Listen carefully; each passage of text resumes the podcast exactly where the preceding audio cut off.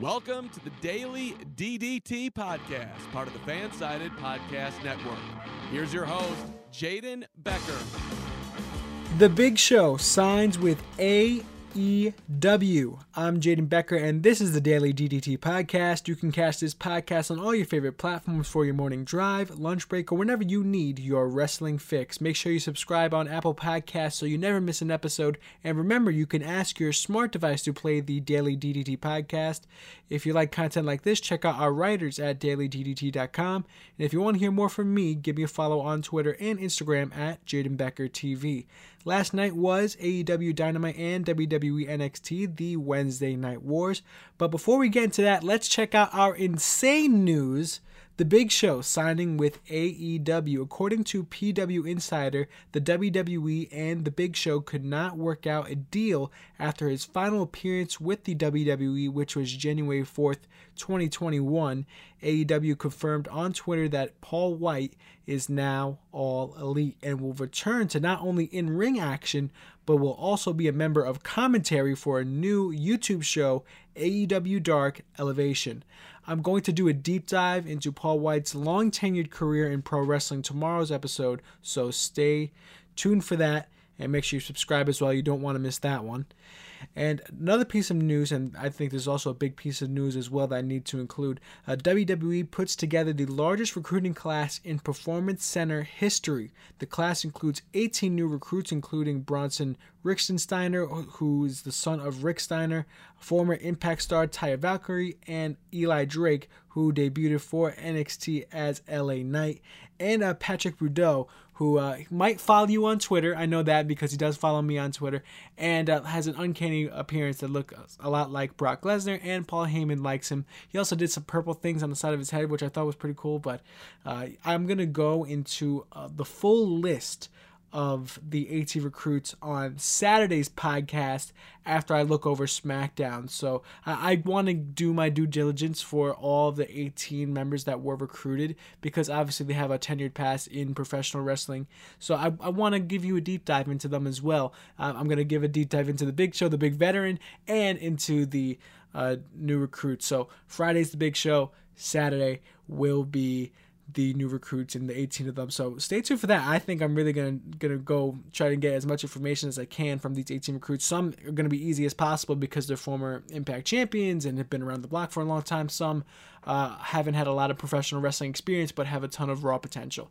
So we're gonna get into that a couple days from now. But let's look at last night. And last night was the Wednesday Night Wars. We're to start off with AEW Dynamite and the show started off with Jon Moxley versus Ryan Nemeth, and starting off the show with a bang, no pun intended there, uh, given the uh, the exploding barbed wire match, death match that we're going to see at AEW Revolution uh, with Jon Moxley versus Kenny Omega for the AEW Championship. Jon Moxley starting off the show here for AEW and a paradigm shift to pick up the win uh, for Jon Moxley, pretty much. I didn't write a lot of notes for this match because, you know, it's John Moxley versus not Ryan Nemeth. You're, you're going to expect who's going to go over there. And uh, not a ton of back and forth in this match either, uh, but happy to see Moxley uh, pick up the win. And of course, in his post match promo, he vows to get his AEW championship back and starts to describe the emotion that he feels when he starts thinking about the barbed wire death match, and uh, he's addicted to it. He addicts. He loves that feeling of uh, that adrenaline rush, not only when he's in a barbed wire match or whenever he's in a professional wrestling ring. Uh, a very passionate promo, but nothing new that we've really heard from the from Jon Moxley. We hear this promo pretty often from Jon Moxley. If I'm being honest, you know, I love this business. I love this business. I, I die for this business. All stuff like that. Yeah, I get it. You know, and all respect to him. You know, deservingly so. And there's a reason why he's one of the top guys in not only AEW but the professional wrestling world as a whole. But we heard this before. I'll be honest with you.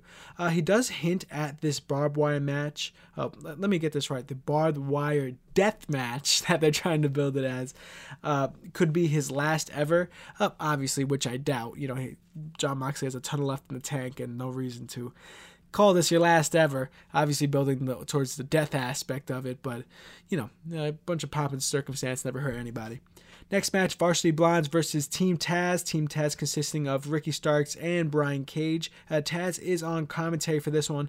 A nasty bump by Pillman of the Varsity Blondes being power bombed into the ring post by Brian Cage and then falling onto the edge of the ring steps and not really the edge so you know like the edge of the steps so those corners there right into his left leg and it looked like it hurt real bad and even Brian Cage uh, obviously non kayfabe stance in in legitimacy went down to him trying to cover himself, saying, "Oh, I'm sorry, I'm sorry, bro. I apologize for that." Um, the ring is cut in half with Team Taz dominating. Uh, Garrison is in on a hot tag and had a nice leap to the outside as well. Uh, Cage pins Pillman and uh, and once again in a non kayfabe way, apologize to Pillman for the nasty spot, which is nice to see from Cage. You know, even though he is the heel in the situation, he did try to whisper himself, saying, "Oh, I apologize, Pillman and Pillman." Uh, this, this is all out of out of the show context. This is just in what what their interaction was because it was a legitimate accident. So uh, nice to see from Cage, to be honest with you, because you know you, you don't really know how these guys really act on the inside and how they really feel out of character. And uh, he did the right thing and he did the nice thing as well. So so even though uh, acting as a heel, did the right thing in my heart. Uh, good match. Uh, but where the things really start to pick up for this segment is the post match antics. Uh, a cinematic masterpiece I wrote in my notes of Darby Allin hopping out of the body bag that he was put in by Team Taz. And uh, they really put it together real well, almost like a Breaking Bad scene out in the middle of nowhere. Darby Allin finding his way out of the body bag and holding the TNT Championship. And then Sting enters with Hook. Hook is in a body bag himself. Taz on commentary, obviously shocked uh, Allin zip lines in to the ring from the uh, top of the balconies of uh, Daily's place, jaw dropping, absolutely jaw dropping. To see him swing in there with uh, hold, while him holding the skateboard, it was absolutely phenomenal. Uh, what a fantastic spot and just a fantastic visual as well of having someone come in. It gave me goosebumps a little bit to be honest with you because I really did not expect Allin to do that to zip line his way down and then while attached to the zip line attack uh, both Ricky Starks and Brian Cage. Sting connects with the Scorpion Death Drop to Cage, uh, giving him comeuppance for last week's actions of uh, powerbombing Sting, which uh, obviously shocked the internet that Sting would take that big of a bump, quote unquote. You know, they, they, obviously it's a big bump in the size of Cage, and didn't look like a soft bump either. Didn't didn't hold back, but you know, a power bomb is a power bomb. Next match: Brandon Cutler versus Jake Hager. Uh, Hager showing off his strength early on this match with a couple high angle German suplexes. Uh, Cutler gains the advantage on a dive to the outside, but Cutler becomes overzealous and caught and dumped to the mat. Hager wins with a running clothesline. Uh, the inner circle enters without Jericho and MJF. I wonder where they could be. And attack Brandon Cutler. The Young Bucks come and save Cutler and call out Jericho and MJF. Backstage is MJF and Chris Jericho with the Young Bucks dad bleeding profusely from his face. I, I don't think that he bladed for this uh, segment. I think it had to be fake blood because there was a lot of it.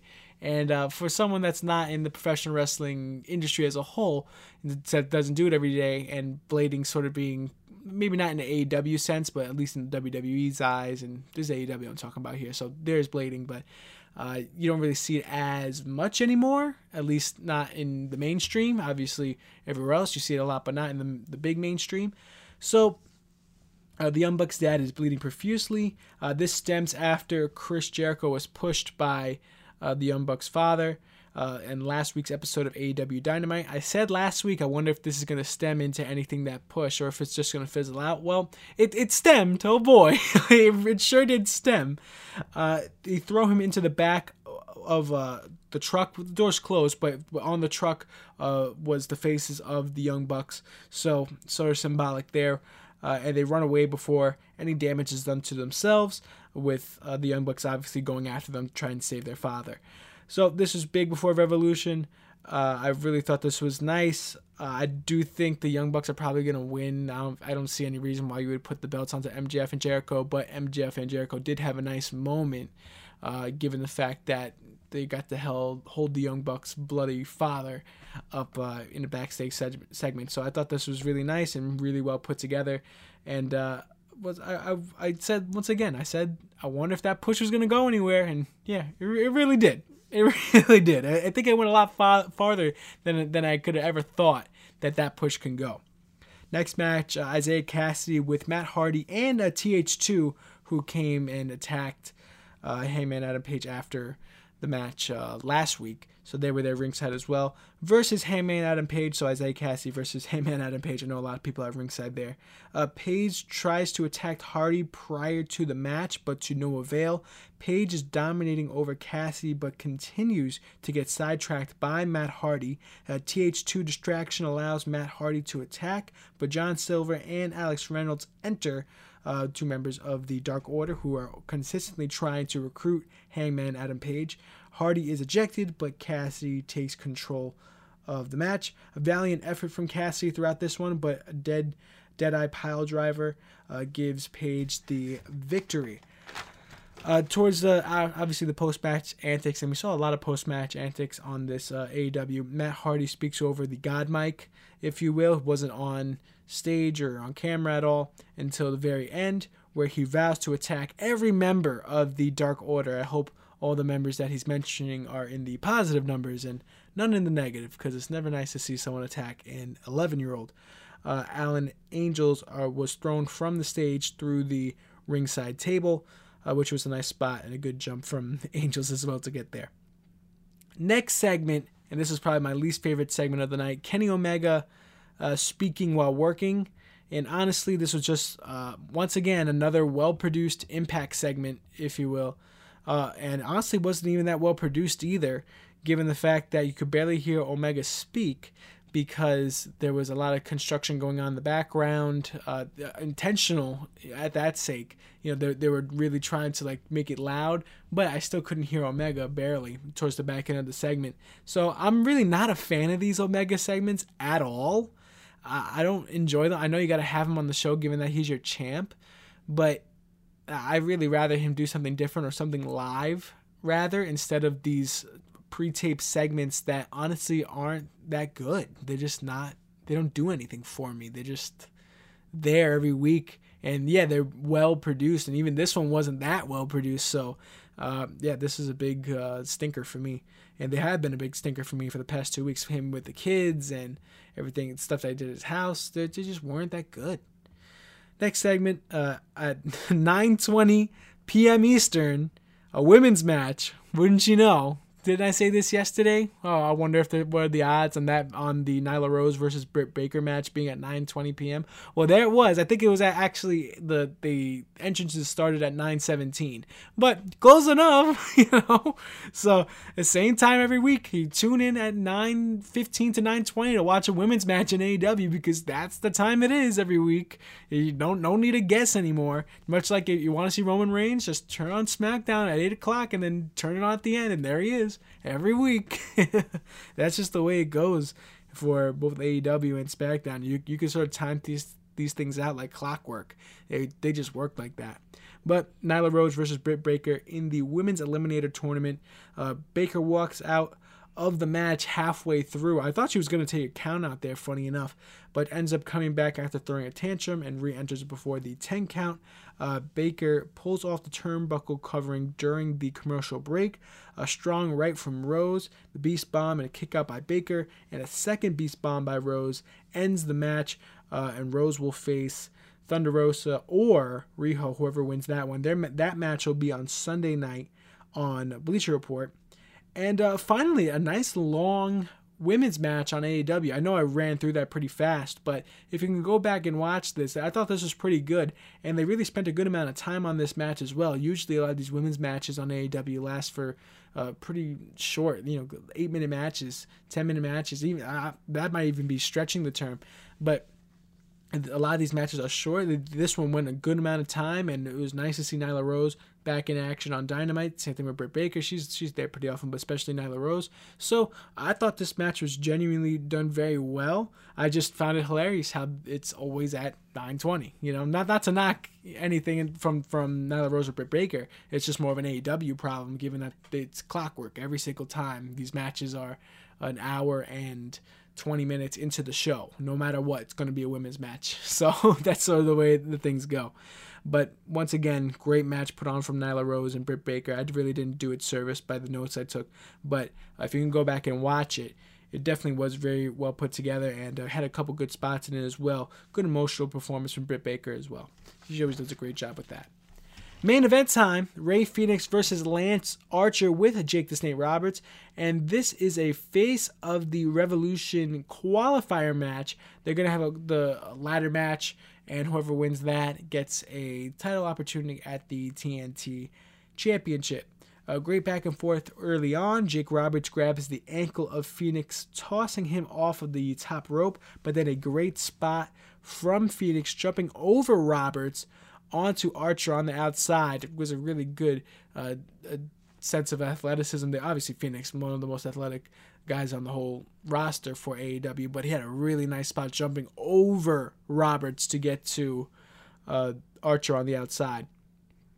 Uh, Lance Archer takes control on the outside through the break. Uh, Fenix bleeding from the mouth uh, midway through, and a great tightrope spot where Fenix, when I say tightrope, I mean like he's walking the ropes there. Uh, walking across the top rope for a strong punk kick onto Lance Archer, and another great comeback spot for with Fenix connecting with a Spanish Fly. You know, it's tough, you know, to get Lance Archer up like that. I know the Spanish Fly is a two-person effort, but that was a very nice spot from both of them. And I've seen Rey Fenix mess up some Spanish flies as well, landing right on the top of his head. You know, some impact highlights have that as well, right on like a, a, metal ramp, and that one looks like it hurt real bad. So good here on Rey Fenix to get this one over. Uh, this one was actually running out of TV time, but I think that was intentional. Blackout from Archer to win the match and qualify for the face of the Revolution ladder match. And uh, good for Archer. You know, I would have liked to see maybe Fenix in that ladder match too, but you know they have two top guys going at it. One of them is going to lose, and uh, when your roster's that good, sometimes somebody has to lose. You know, and that's the way it is. Fenix had to lose this one. I, I, obviously, they have always had plans for somebody going forward. A solid main event and a good sign of respect as well between Archer and Fenix. No bad blood. Good fist bump after the match. So, good AEW. I'm going to give my final grade uh, after I talk about NXT so we can compare the two directly because this is the Wednesday Night Wars. They are warring against each other. But speaking of the break, we're going to take that right now. After the break, we're going to talk about NXT and some on this day in pro wrestling. Stick with us right here on the Daily DDT podcast. On this day in pro wrestling history, on February 25th, 2001, The Big Show won the WWF Hardcore title at No Way Out. And uh, I know this isn't a huge moment in history, but I just wanted to find something to talk about the Big Show again, at least one more time. He had a moment in history today, and he had a definite big moment in history yesterday, signing with AEW. So I wanted to make sure I at least mentioned it one more time in this show, and uh, we're going to talk about it once again. Uh, we're going to talk about tomorrow a lot more in depth and what it means not only for the Big Show, but what it means for AEW, and honestly what it means for WWE because uh, they lost uh, a legend. And honestly, they really lost a legend. Uh, and also on this No Way Out show, just to make it more uh, realistic of a on this day, uh, The Rock became the first ever six-time WWF champion, defeating Kurt Angle. On February 25th, 2013, John Cena and CM Punk faced off against each other for the last time on an episode of Raw to find out who would be facing The Rock at WrestleMania 29 for the WWE Championship. John Cena won and would go on to win the WWE Championship at WrestleMania 29. CM Punk did the important task of having a match with The Undertaker at WrestleMania, and that match, I, my opinion, was pretty good. I thought it was good, even though The Undertaker went over and supposed to go over, honestly, over anybody at that time. And that was the year before the streak ended to Brock Lesnar. So, uh, how about that? The, the last defeat. He got the last defeat was uh, CM Punk, and maybe that that is fitting. But uh, yeah, last time Cena and Punk, and I don't think we'll ever see it again. I really don't. Uh, not not uh, yeah, obviously not in my not in my lifetime. I really don't because just the the way that Punk has been acting. You know, he has flirted with the idea with the WWE with the backstage stuff. Cena's doing his thing. Uh, with television and commercials, all stuff like that. In the Super Bowl commercial, what was it from Mountain Dew? I think it was this the Cena commercial. So uh, yeah, I really don't think we'll ever see those two go at it again. And um, I think it's fair to say that that will be the last time on this day, 2013. Looking at NXT. Last night was a very good episode. Started off strong. Dexter Lumis versus Johnny Gargano with the way. Austin Theory doing a great job as the quote unquote comedic relief, if you will, as the fool, as the joker, as the clown type of idea. Someone that, that you know isn't the the smartest one of the bunch for the way to say that that in the, the kindest way possible. Uh, Lumis runs under the ring early on and attacks Gargano from behind. Lumis is mostly in control throughout uh, the early part of the match. The Way do their best to distract Lumis and is successful with it. Uh, Gargano driving himself through the ropes onto Lumis on the outside. Uh, great face-to-face moments from Lumis and Gargano, and Lumis with his his ghastly face, if you will, staring right into the eyes of Gargano. I think he does a fantastic job with his facials and his, the visual aspect of it. I think he does a fantastic job trying to speak volumes without saying any words. Uh, Lumis does a great job at that. Uh, Austin Theory grabs a chair but hilariously fails to use it uh, just by not swinging at Lumis, and we'll find out a little bit more about that later. Uh, Lumis picks up the victory after making Gargano pass out in a submission maneuver. Uh, Lumis's finishing uh, submission maneuver and uh, ending the match. Solid matchup there. I think Lumis should be the next North American champion. Uh, I like what they're doing with Gargano, and I think they can continue to do all the funny stuff as long as Gargano continues to put on fantastic matches. And uh, we'll, we'll definitely talk about that a little bit more later. Grizzled Young Veterans attack MSK backstage. Uh, Wes Lee injures his hand, and they were supposed to face uh, Danny Burch and Oni Lorcan for the NXT Tag Team titles next week, but later in the night it's found out that Wes Lee's hand is broken. I don't know if in kayfabe or not in kayfabe, but mostly in kayfabe. Uh, Wes Lee's hand is broken, and the Grizzled Young Veterans had to impede fines because of their actions. A next match, Tyler Rust with Malcolm Bivens versus Leon Ruff. This match was made by Bivens uh, visiting the backstage area and the trainer's room where Ruff was being cleared from last week's match against Swerve Scott and uh, obviously making this match. And I sort of love this move from Bivens by recently getting uh, injured guys or guys that are just coming off of injury to have a match with Tyler Russell, sort of getting them while they're down or getting them while they're just recovering, making the match a little easier for Rust, if you will. So I thought that was cute. And uh, Bivens continue to do these subtle things. And his Twitter game, once again, very strong. But Bivens doing these subtle things on screen uh, that I'm noticing. Eh, that, that's a good story idea. Trying to get these guys just got off injury that are top level names, you know, like Kushida last week and uh, now Leon Ruff, a North American champ, former North American champion. So get these big names, but they're not at 100% yet. Maybe they're at 85%. So good for Bivens getting that idea over. I think that that has worked out pretty well. But we did not actually see a match between Tyler Rust and Leon Ruff. Swerve Scott attacked Ruff before the match, uh, taking his opportunity into his own hands. So trying to make an opportunity of his own, and the he even said and it was picked up on commentary max there's only so many segments here for promos so i'm going to take mine now. And he didn't really cut a promo either he just ended up attacking ruff a little bit more. But you know what i talked about swerve scott uh, last week saying that he's probably at the bottom of the nxt north american title division.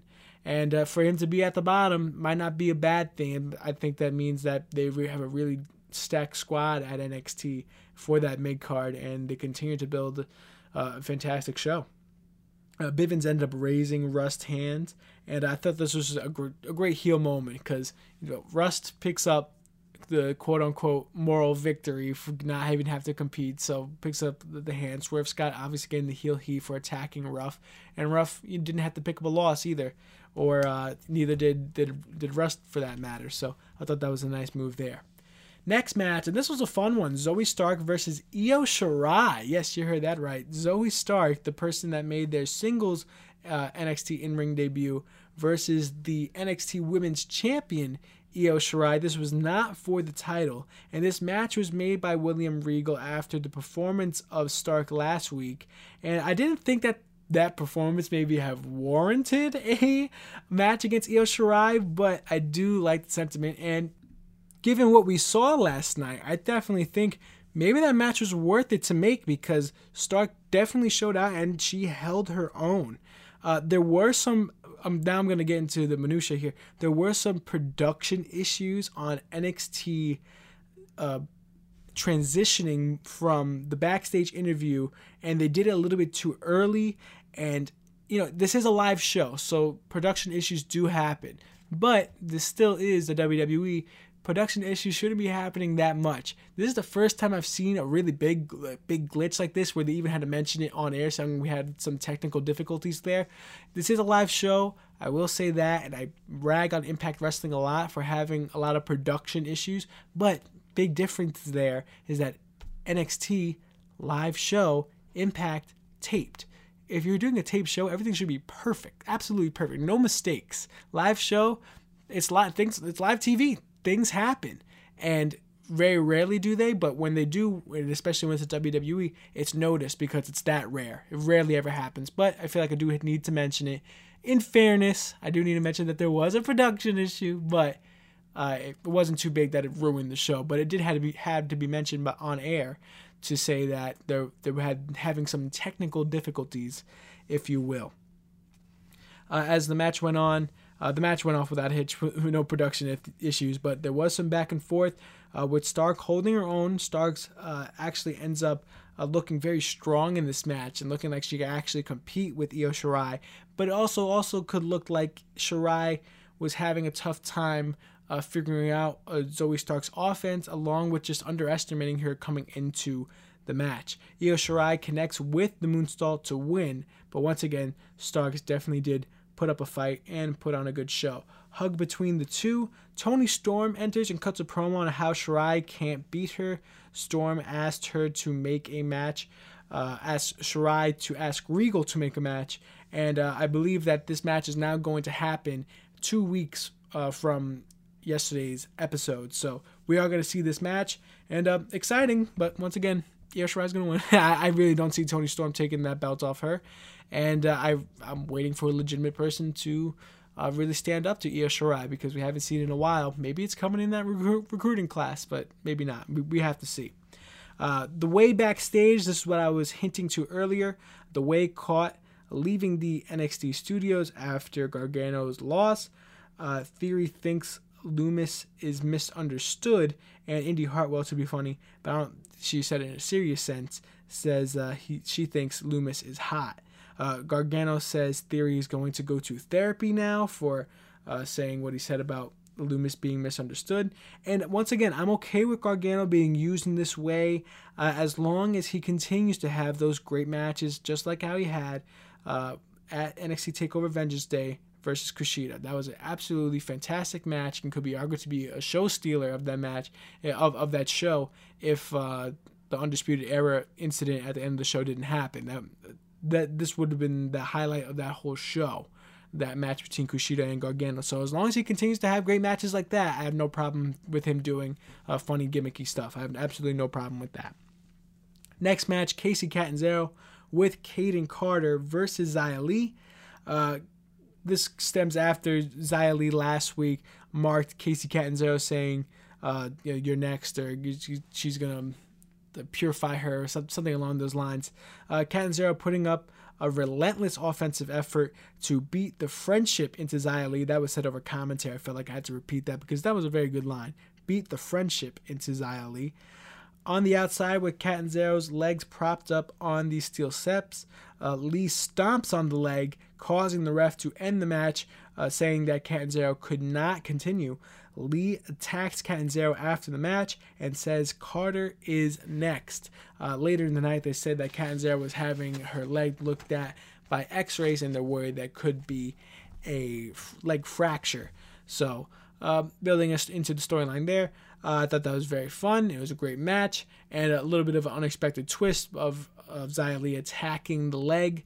Uh, and it was a pretty gruesome shot, you know, much like how we used to see Shayna Baszler do the arm thing, where it was like she was breaking the arms, and this was like a big leg stomp, and the leg twisted in an awkward way. I thought this was very, very nice, and a good way to build Xia Li up as this really menacing, menacing uh, female heel without being super big in stature, but she is absolutely built. She is built for for someone to come back.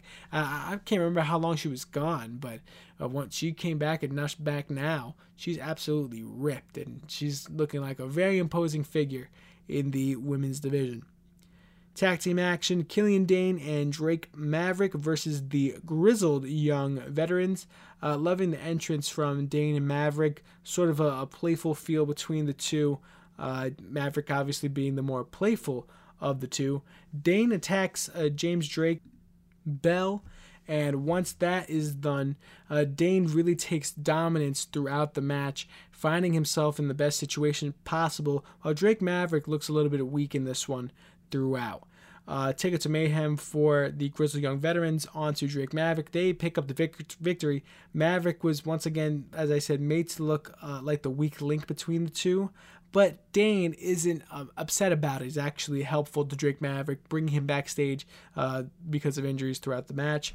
Uh, and backstage, uh, Killian Dain is confronted and said said to him, uh, you know, you used to be a monster in, in UK. You used to be an absolute beast, but what has happened to you? You're looking kind of soft now. So uh, obviously thoughts running through Killian Dain's head and uh, Drake Maverick being none the wiser and just honestly being the weak link. But honestly, I think that's sort of a shame to see, given that we know the potential that Drake Maverick has, and we've we've seen uh, after Black Wednesday when we thought he was supposed to be released, ends up being uh, brought back. So you know we, we we saw it, we saw the potentials that's there, but Drake Maverick once again being booked a little weak here for my for my taste. Santos Escobar versus Karrion Kross in a no disqualifications match. Uh, the match starts outside, not outside the ring, outside in the NXT parking lot, of course, as uh, Kross attacks. Escobar drops the semi truck door down onto the head and back of Karrion Kross. I thought, thought that was a nice spot there. Uh, Legado del Fantasma help Escobar in the NXT parking lot and throughout the rest of the match. Uh, they enter the arena, and Legado del Fantasma is driven through the ringside glass by Karrion Kross. This match continues to be a three on one throughout, with Kross struggling very heavily. Kross picks up the pace with suplexes onto Escobar through the announce table and a forearm to the back of the head of Escobar for Kross to pick up the huge victory. And I thought this was an absolutely fantastic fantastic no disqualifications match.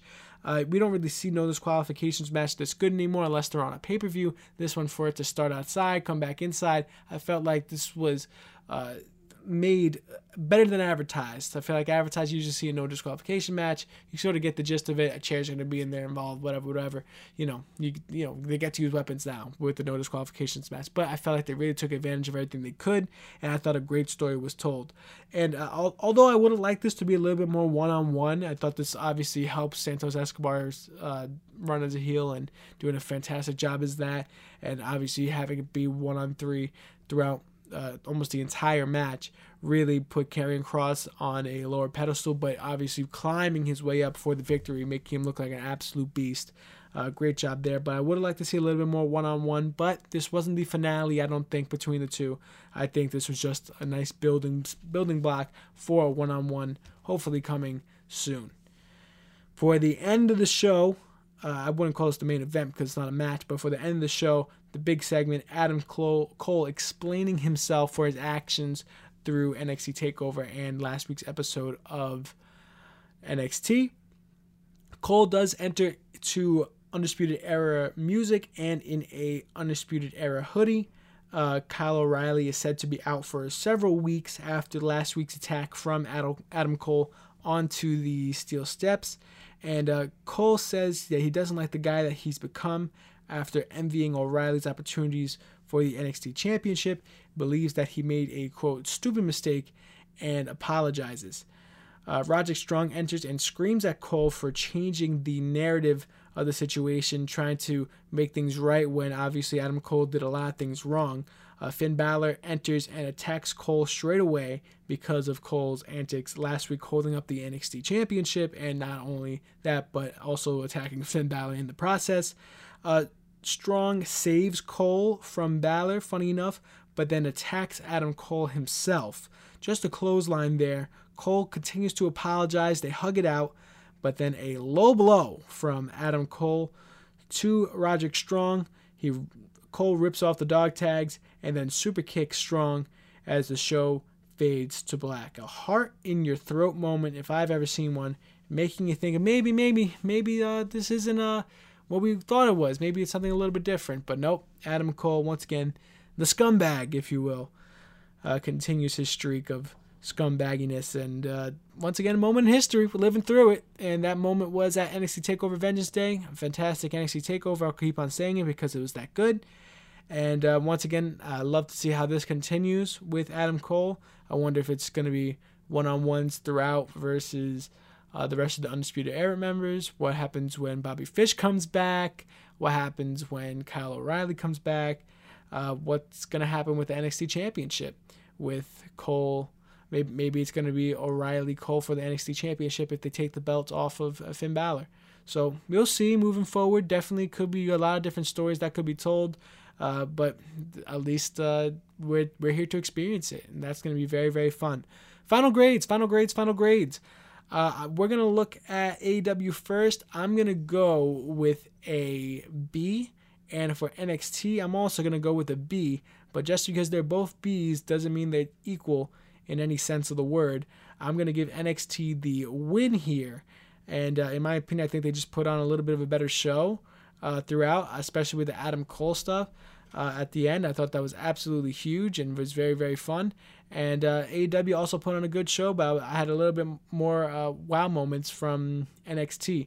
I loved the spot with the zip line on AEW. I thought that was fantastic. And the final match, and the women's match for that matter, were great. Were absolutely great. But a couple sour notes. That I didn't really have a lot of sour notes with the uh, show of NXT, but these Kenny Omega segments are just absolutely killing me. You know, I wouldn't mind if it was anybody else, to be honest with you, but the fact that it's Kenny Omega and he's just making himself look like a fool, not because of the content that it is, but just the value of it, like there really is just no point just for him just to be on TV for for however long the segments are, a minute and a half. So that just leaves a sour taste in my mouth.